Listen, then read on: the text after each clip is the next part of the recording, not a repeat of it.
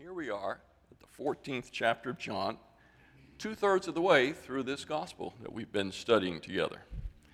In the first 11 chapters of John, we saw glimpses of Jesus and his ministry, a ministry that lasted three and a half years. And they really were just glimpses because John himself says in the very last verse of this, this gospel that uh, all the books in the world couldn't contain what Jesus did for us. Then, starting with John 12, those final 10 chapters cover those last few hours of Jesus' life and ministry before the cross. In the 13 chapters we've looked at thus far, we, we've seen Jesus perform seven miracles. We've listened to his various dialogues, like with Nicodemus. We've witnessed various encounters, like with the woman at the well. We've, we've read about the opposition and cruel treatment that Jesus experienced along the way. And of course, that's only just getting started. As we continue into the Gospel of John, we'll see a lot more of that, unfortunately. We've also witnessed firsthand Jesus' compassion and love, as well as his rebukes that always came from a heart of love. Throughout all of this, Jesus came to show us the Father and his love for us. He said there in John 14, He who has seen me has seen the Father. I am in the Father, and the Father in me.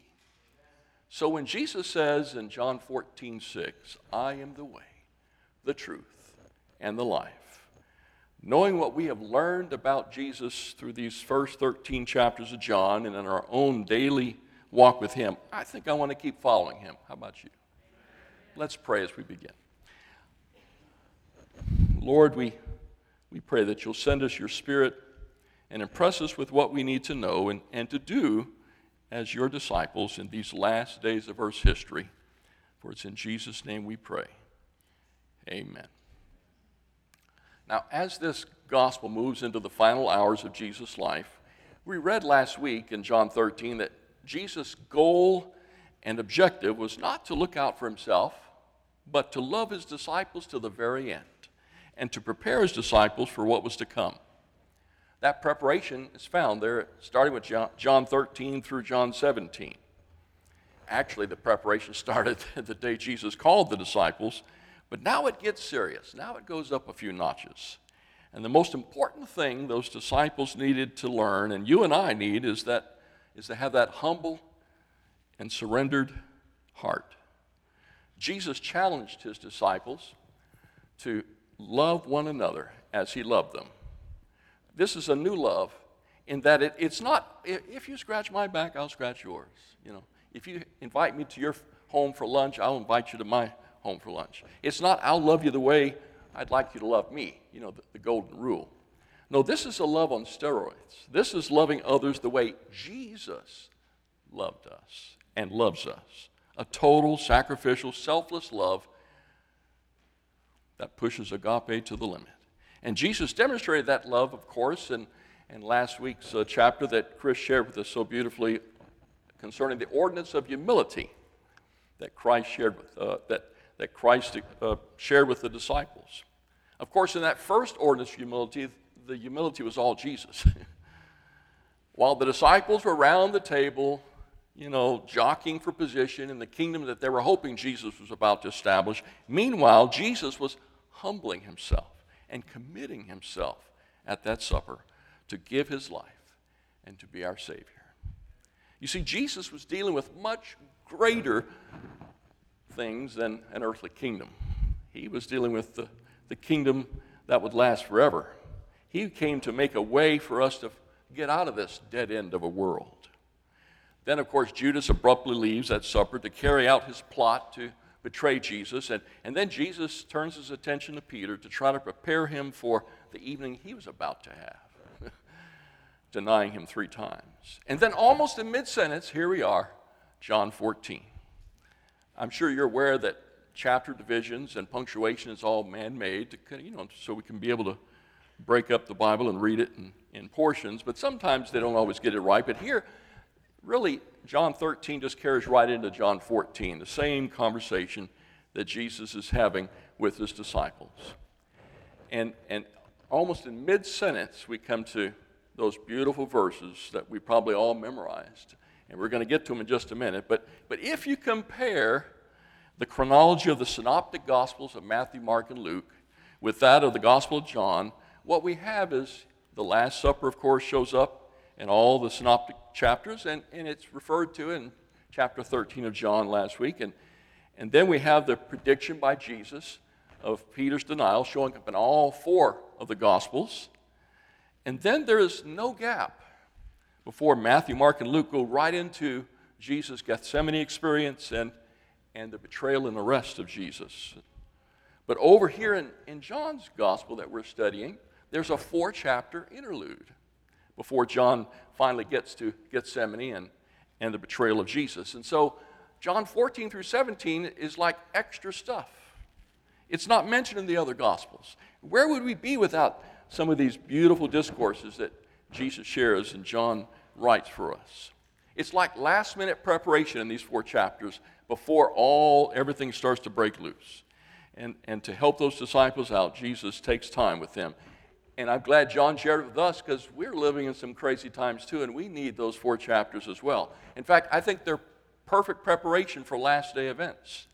If you wanted to start a course on last day events, John 14 to 17 is a good place to start. In those four chapters, Jesus presents himself as the way to the Father and the way to life. That is, that's in the first half of John 14. Then he promises us the Holy Spirit in the second half of John 14. Then in the first half of John 15, we have that beautiful discourse on the vine and the branches, and Jesus helping us to understand we've got to stay connected if we're going to get anywhere. Then in the second half of John 15, Jesus braces us for the hatred that those disciples would experience and we are experiencing. Lots of religious persecution towards Christians in our world today. Uh, look at all the crazy rioting and the, the love of many waxing cold in our world around us, the killing and looting in chapter 16, Jesus unpacks the, the Holy Spirit uh, more to the disciples, and then he comes to that prayer before the prayer, John 17. Before he prays that three part Gethsemane, gut wrenching prayer, let this cup pass from me. Jesus first prays that intercessory prayer where he pours out his heart in love for his disciples and love for the world as he shares with his Father. Boy, we need these four chapters as we prepare for what is to come in these times we're living in. So, again, almost mid sentence, with all that the disciples were about to go through and all that we're going through, I think we need these next words from Jesus Let not your heart be troubled. Uh, but, but, but how, how can we not be troubled, Lord, with a pandemic that won't let go, with an economic turn, uh, downturn that's hitting the whole world? with, with a sky high national debt, this illustrated on this national debt clock, approaching $27 trillion. I just blew up that part of the clock for you. That if every man, woman, and child were to pay their part per capita, it would be $80,000 for each of us. And, and if you're family of four, well, that's $320,000. Thank you very much. And now, with the crime rate going sky high, doubling, quadrupling, all around our country in the midst of these riots and a push to defend, defund the police and to emasculate law enforcement, making our neighborhoods less safe than ever. Let not your heart be troubled. Yes, let not your heart be troubled. How? Jesus, I think, is saying here look, it's going to get bad. It's going to get worse before it gets better. But in all of this, let not your heart be troubled because I'm coming to get you. I will come again. Because of all the stress and strain we've been under for six months, I thought we would just really focus on these three verses. We're going to touch on other parts of John 14, a beautiful chapter. But, uh, but I like the timing of John 14 showing up when we need it. Just as we're beginning school, just as we're trying to get back going to some kind of sense of normalcy, because of all the stress and strain we've been under, how about we just, just relax and enjoy the fact that Jesus can tell us in the midst of all this, let not your heart be troubled. Jesus really is coming again. Every four years, a grand ceremony takes place on the west porch of the U.S. Capitol on January 20th. On that day in these United States of America, someone is sworn in as president. In that inaugural ceremony, if you were to look over the Capitol Mall, from the steps of the Capitol past the Washington Monument, that obelisk you can see at the top of the screen, and go past that to the Lincoln Memorial. That's how big this mass of people, somewhere around 800,000. One out of every 40 U.S. citizens is gathered in that mall to witness this inauguration, this installation of the President of the United States.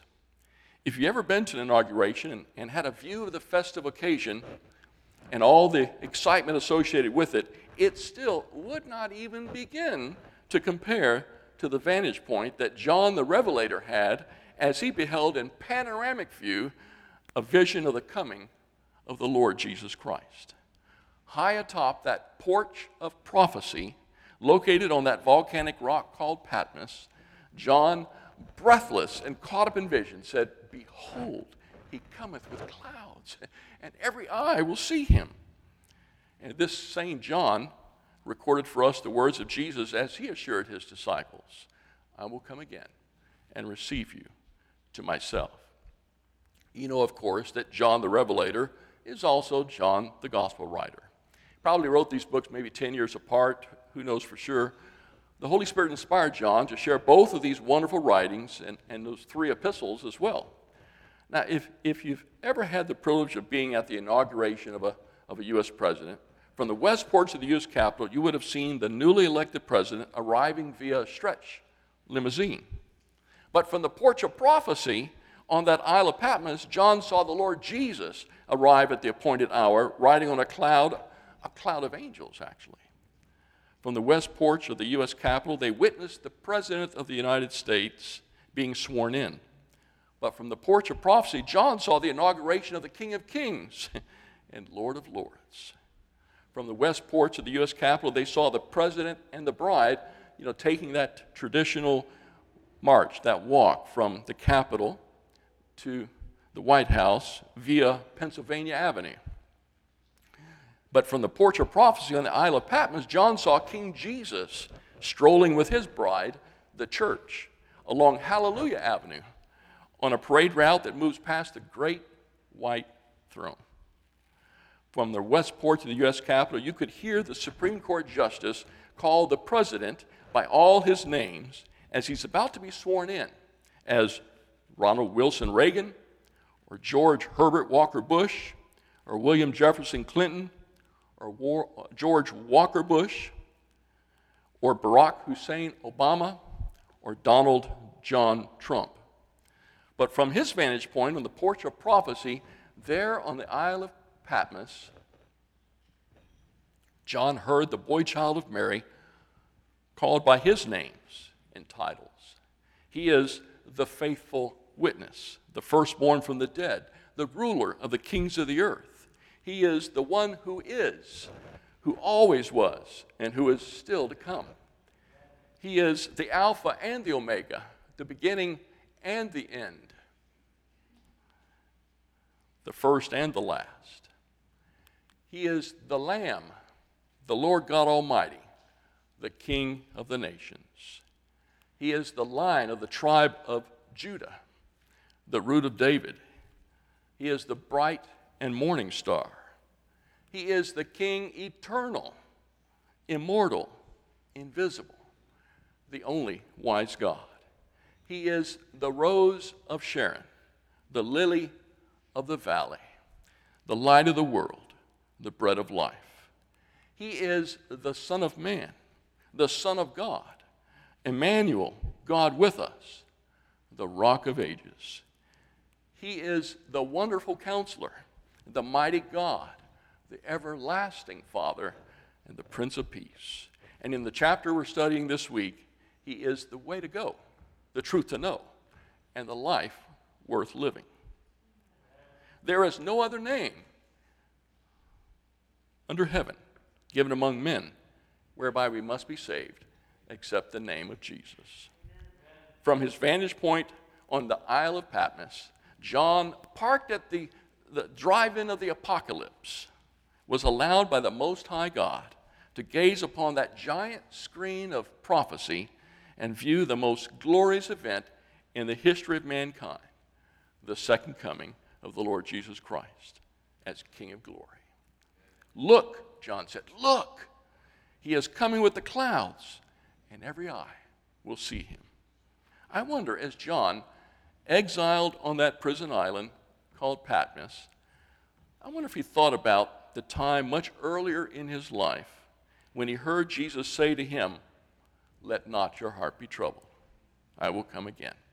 As John got to live up in age a little more than the rest of the disciples, commentators say maybe 80, 90 years of age, unlike the rest of the disciples who died early because of martyrdom, when trials came his way, when he was sitting in that pot of boiling oil that should have taken him out, I just wonder how many times he thought back to that peaceful moment before that time, but before he got relegated to a prison island. That time before the diaspora, when the, the Christians were s- scattered through the persecution that took place, and, and the time before his fellow disciples got picked off one by one, and that time before the betrayal and arrest and crucifixion of Jesus. How many times did John re- replay that quiet, peaceful moment where Jesus, with love, looks right into the eyes of John and the rest of the disciples and says, Let not your heart be troubled. I go to prepare a place for you. Now, you thought events like, you know, presidential inaugurations or the coronation of an earthly king or, or royal weddings were, were something to behold. Huh. Wait till you see King Jesus breaking through the clouds, riding in on a cloud of a hundred million angels. A hundred million. By the way, that's 10,000 times 10,000. But, but then the verse goes on and says, and thousands of thousands. Well, how do you calculate that number? While we attempt, you know, to create a lot of pomp and circumstance, and we get all caught up in the glorifying of man and having big parties and celebrating accomplishments, my focus and my hope is the blessed hope and the glorious appearing of the great God and our Savior, Jesus Christ. Amen? This is the hope of every born again child of God. It is what enables us to endure pandemics and terror attacks and, and all the trials that we're called on to bear. The certainty of Jesus coming is what enables us to experience the uncertainty of the events around us and to not fall back. We stand tall and we stand firm because we know that soon he that shall come will come and will not tarry. He will come just at the right time. Like a magnet, the hope and reality of the second coming of Christ lifts the heart of the believer out of this world. The second coming of Jesus lifts us out of this dark world and puts us in high places, heavenly places in Christ Jesus. So let's let our conversation, our thoughts be that direction. As Seventh day Adventists, we look forward to the glorious, literal, visible, audible return of Jesus. This is the only solution for this troubled world that we live in. We look forward with eager anticipation to Jesus fulfilling his promise I will come again. Now, some folks have wondered about the change in the name of Park Ridge Health, where I serve as a chaplain, and the 48 others within our hospital system that had their name changed. Imagine no Florida hospital anymore, Advent Health. But I kind of like it because, you know, before we, we found, come up with, came up with our name, Seventh day Adventist, we were first known as the Advent Movement. So I like Advent Health. Now, we have another system of 20 hospitals on the West Coast with the name Adventist Health, and so we have two systems proclaiming the Advent. I like to remind our employees that Advent in our name stands not for the advent of health, although that's kind of catchy.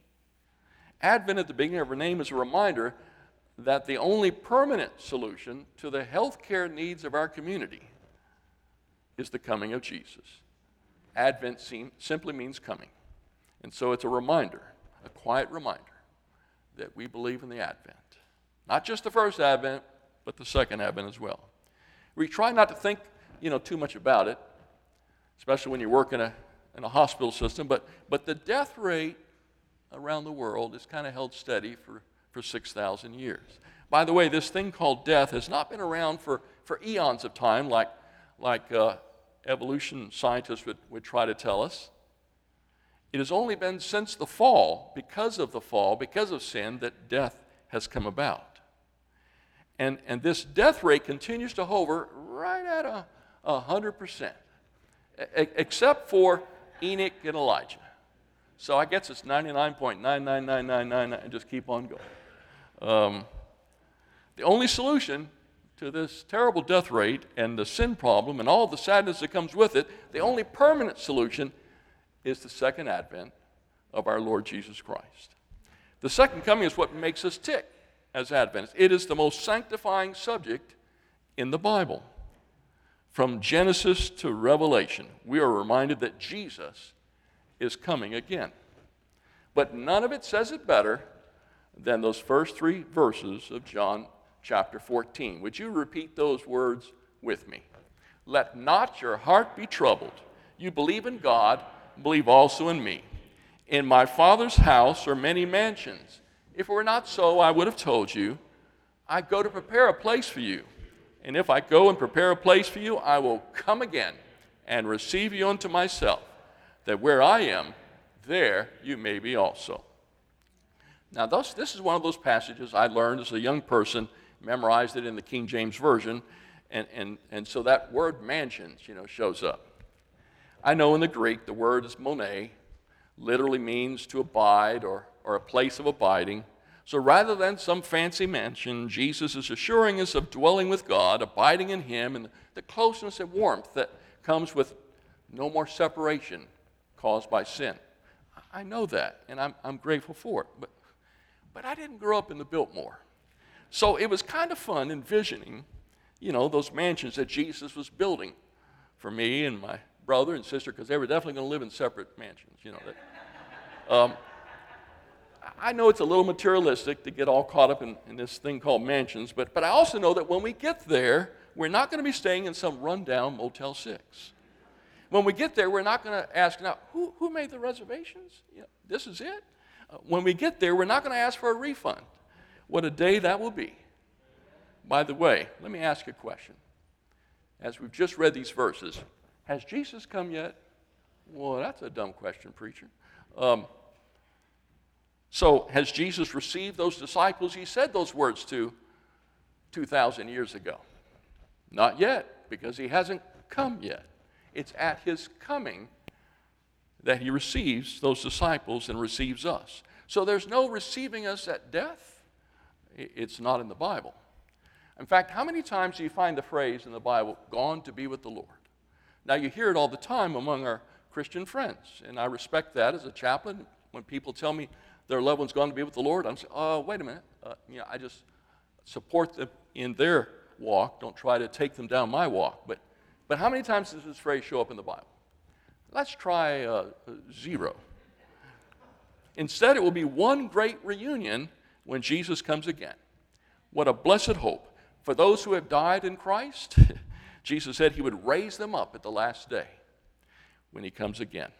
The hour is coming, Jesus said, in which all that are in their graves will hear his voice and will, will come forth. Those who have done good until the resurrection of life, and those who have done evil until the resurrection of damnation.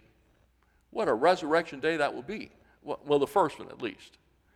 Imagine waking up and discovering you woke up a thousand years too late at the wrong resurrection.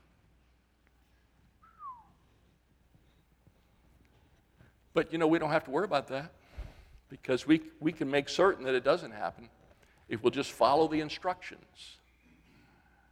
John 3:16. Quote it with me. For God so loved the world that he gave his one and only son that whosoever believes in him should not perish but have eternal everlasting life.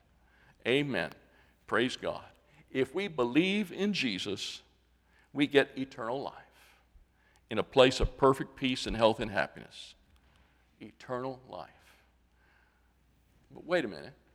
The rest of this promise said uh, if we don't believe in Jesus, if we don't accept God, if we don't let Him live in our lives, uh, then we get unending flames?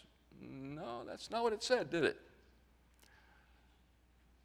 Do we, do we go to a place where God will torture, fry, and barbecue us unendingly for zillions and trillions of years, and then we'll tell God, okay, it's time to turn her over. Turn my mother over and let's burn her another trillion, zillion years if she happens not to make it. Is that a God of love that could do that kind of thing? No. It's eternal life or you perish. The flames are real and they're hot enough that they do the job because God is a God of justice and a God of love and mercy. I just like the fact that the former things will, will pass away someday when Jesus comes that third time, when the millennium is over and, and, and wickedness is put away for, forever. The good news is that Jesus is coming soon. He's coming soon to take us home. And he's not playing hard to get. Whosoever will, Jesus says, can live for eternity. When Jesus comes, it will be suddenly unexpectedly. Either a pleasant surprise or an unpleasant surprise, depending on your choices. What will it be for you? But it will not be a secret snatching or rapturing. Instead, every eye will see Jesus when he comes. As he openly raptures or gathers the saints in a rescue that will be too spectacular to be kept secret or hidden when I was a prison chaplain, one of our units got taken hostage by some of our inmates. And I just missed being a hostage myself. I just left that unit, came home, turned on the news, and there was my prison. So I went back and started supporting the families as they came to, to want to know what was happening with their loved ones, because 11 of my coworkers were being held hostage for 11 days. And then the hostage rescue team showed up from Quantico, Virginia. They took over the chapel and had their machine guns sitting on my, my um, my desk there. And so I stayed out of my office for 11 days, let them do their thing. And I was there that night because I was the new chaplain on the totem pole. So I got the night shift for 11, 11 nights. And, and I watched that, that hostage rescue team fly across our compound after they practiced at another prison to make sure they were going to do it right. They came and they blew down that, that prison door and, and rescued our co workers and uh, brought you know, clarity and law and order back to our prison. I can't look forward to the day. But the reason I tell you that story is because I saw the reunion. I saw the families with their loved ones gathered together and the tears as they got to be with their loved ones, afraid they weren't going to ever see them again. It's going to be quite a gathering when every eye will see Jesus and we'll all be gathered together to experience eternity with Jesus. The whole sky will be filled with millions of angels when Jesus comes. It'll be like the noonday sun. His coming will be as visible as lightning shining across a pitch black night, turning night into day. And what about ear protection? When Jesus comes with the shout of the Lord and the voice of the archangel and the trump of God, I think we'll be reaching for our earplugs if we're not saved. If we're part of God's children, believers in Him, I think that, that strong voice of God and, and the um, trumpets blowing will be melodious to our ears. And what an amazing laser light show will take place, like none you've ever seen, as we're all gathered to go home with Jesus. The Creator will call forth His sleeping saints from the grave, and when He comes, He will come triumphantly. No more a man of sorrows, but now as King of kings and Lord of lords. As the graves start popping open all over the place, then we have those reassuring words so shall we ever be with the Lord. Have you ever tried to really comprehend the word ever?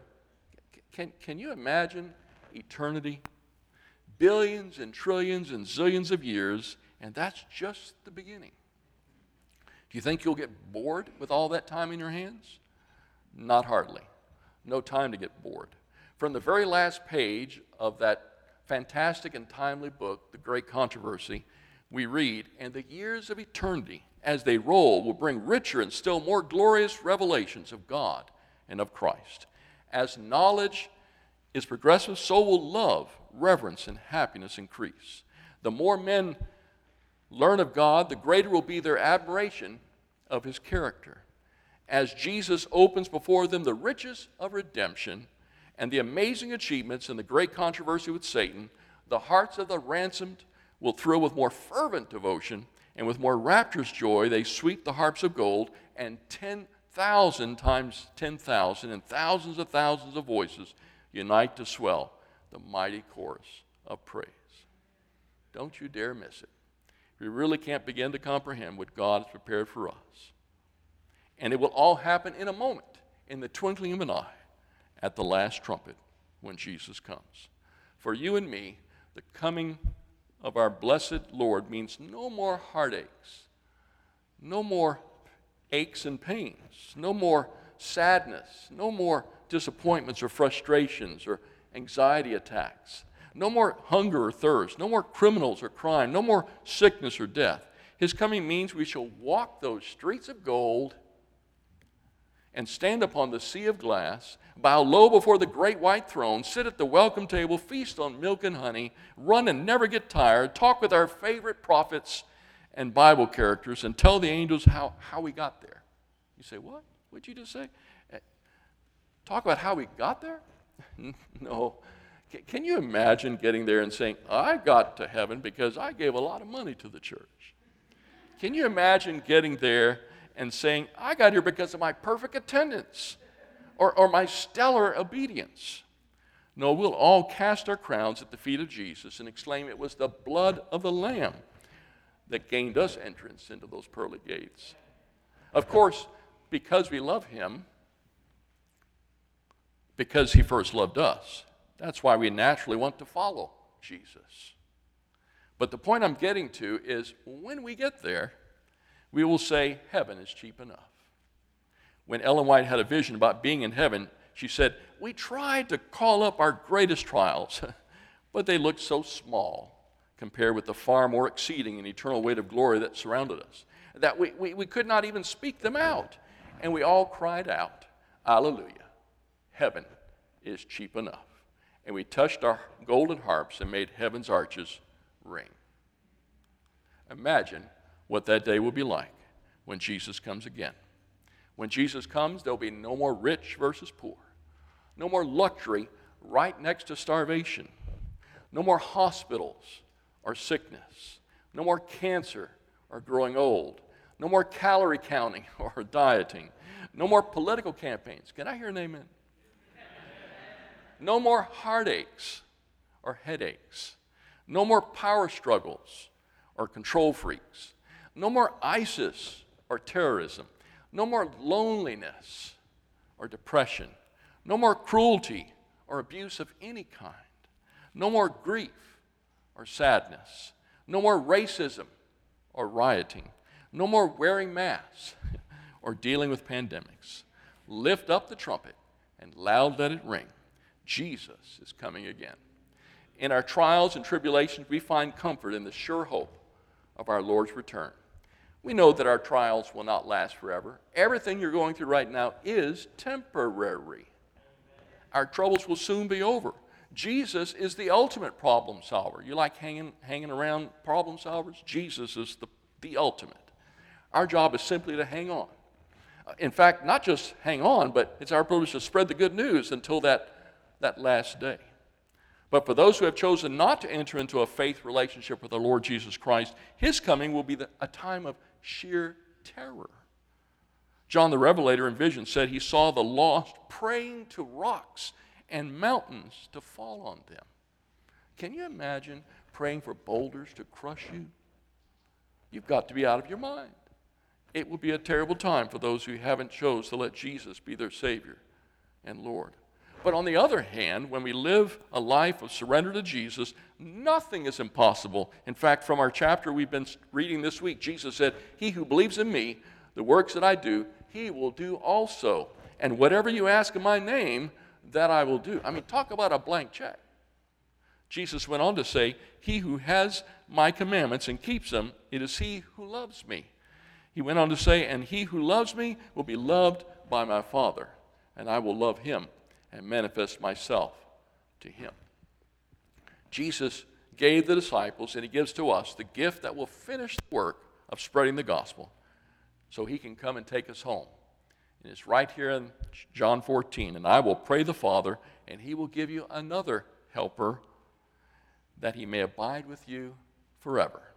The Spirit of truth, whom the world cannot receive because it neither sees him nor knows him, but you know him, for he dwells with you and will be with you. Then, after sharing with the disciples the promise of the Holy Spirit, Jesus gives them and he offers to us today a gift that will sustain us till he comes again. Say it with me Peace I leave with you, my peace I give to you, not as the world gives to you. Let not your heart be troubled neither let it be afraid. After once again informing those disciples of his soon departure, he gives them the reason for sharing with them a, a heads up regarding the troubles they and we would be called on to endure. He said, And now I have told you before it comes, that when it comes to pass, you may believe. Jesus never leaves us in the dark, does he? He, he comforts us with his spirit, he leads us into all truth, he gives us His peace that passes all understanding, and all this keeps and sustains us until the day when Jesus breaks through the clouds to rescue us. Look, look, He says. He's coming with the clouds, and every eye will see Him. And Jesus Himself says, I will come again and receive you to myself, that where I am, there you may be also. He really is coming again. I see him riding on a white horse. His name is called Faithful and True. He's dressed in a robe dipped in blood that he spilled for you. And his name is called the Word of God. And the armies of heaven are there with him, riding on those white horses. He's coming for you and for me. He really is coming. And if you look closely, you can see on his vesture his name, which is written King of Kings and Lord of Lords. He really is coming. Much of the world scoffs at the idea of Jesus coming, and we were forewarned that it would happen. But God will have the last laugh. What He says, He will do. And He said, I will come again. Lift up the trumpet. Loud let it ring. Jesus is coming again. Cheer up, ye pilgrims. Be joyful and sing. Jesus is coming again. From their vantage point on that west porch of the U.S. Capitol, those who have looked out on that vast mall with thousands in attendance at the last inauguration could witness all the excitement that accompanied the beginning of a, a four year term of office for our president. But for John the Revelator on that porch of prophecy, there at the apocalyptic drive in on the Isle of Patmos, John's vision of the coming of Jesus was not for a four year term. But Jesus shall reign forever as our Redeemer and our friend. He's coming. He really is coming. And the Bible doesn't say to, to get ready. Oh, yeah, that's something I need to do. Let, let me put that on my list. Let me think about getting ready. No, the Bible says, be ready. For in such an hour as ye think not, the Son of Man cometh. A Scottish preacher one time asked his friends at the town square, Do you think Jesus could come tonight? And one by one, they said in their, their Scottish brogue, I, I think not. I think not. I think not. And that preacher said back to them, In the hour that ye think not, the Son of Man cometh. Today is the day of salvation.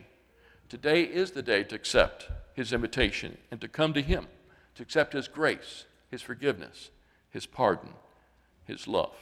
Today, if you'll hear his voice, harden not your hearts I invite you to come to Him today because we don't know about tomorrow, but we know today the Spirit is speaking to us. He is coming for you. He really is coming. Echo it, hilltops. Proclaim it, ye plains. Jesus is coming again. Ready or not, He's coming. He came once to be slain for us. This time He's coming in glory. Jesus is coming again. Look, John says. Look, he is coming with the clouds, and every eye will see him. You can stand on the promises that Jesus made to his disciples, and you can stand on this one for sure when Jesus said, I will come again. As Seventh day Adventists, we have this hope hope in the coming of the Lord. Would you sing with me a little chorus as we close our service? And let it be a, a dedication song in your heart as we remain seated and sing soon and very soon we are going to see the King.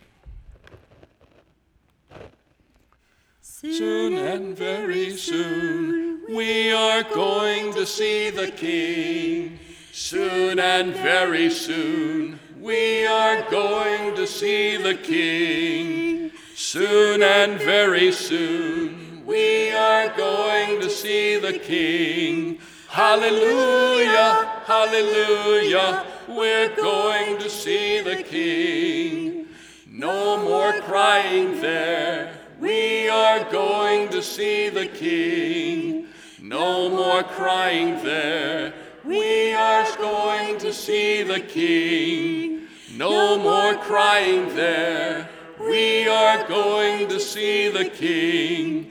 Hallelujah, hallelujah. We're going to see the King. No more dying there.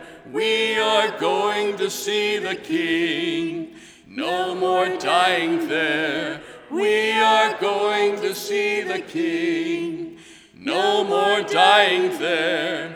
We are going to see the King. Hallelujah, hallelujah. We're going to see the King. Where will you be when Jesus comes? Will you be calling for rocks and mountains to fall on you? Or will you be looking up and saying, Lo, this is our God. We've waited for him and he will save us. Lo, this is the Lord. We've waited for him. We'll be glad and rejoice in his salvation. What will it be for you when Jesus returns? Ready or not, here he comes. Look, he is coming with the clouds, and every eye will see him. Jesus says, Let not your heart be troubled. I will come again. Let us pray. Heavenly Father, we can't wait for your Son's soon coming.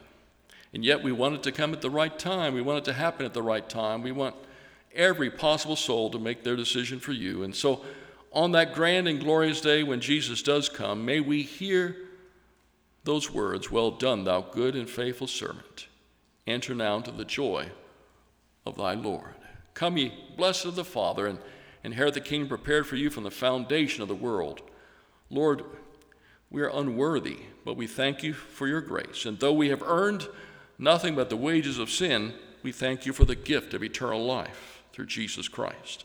Lord, with the love of many waxing cold, with nation rising against nation, with everything turned upside down, and religious persecution at an all time high, we, we know this all points to the fact that our redemption draweth nigh.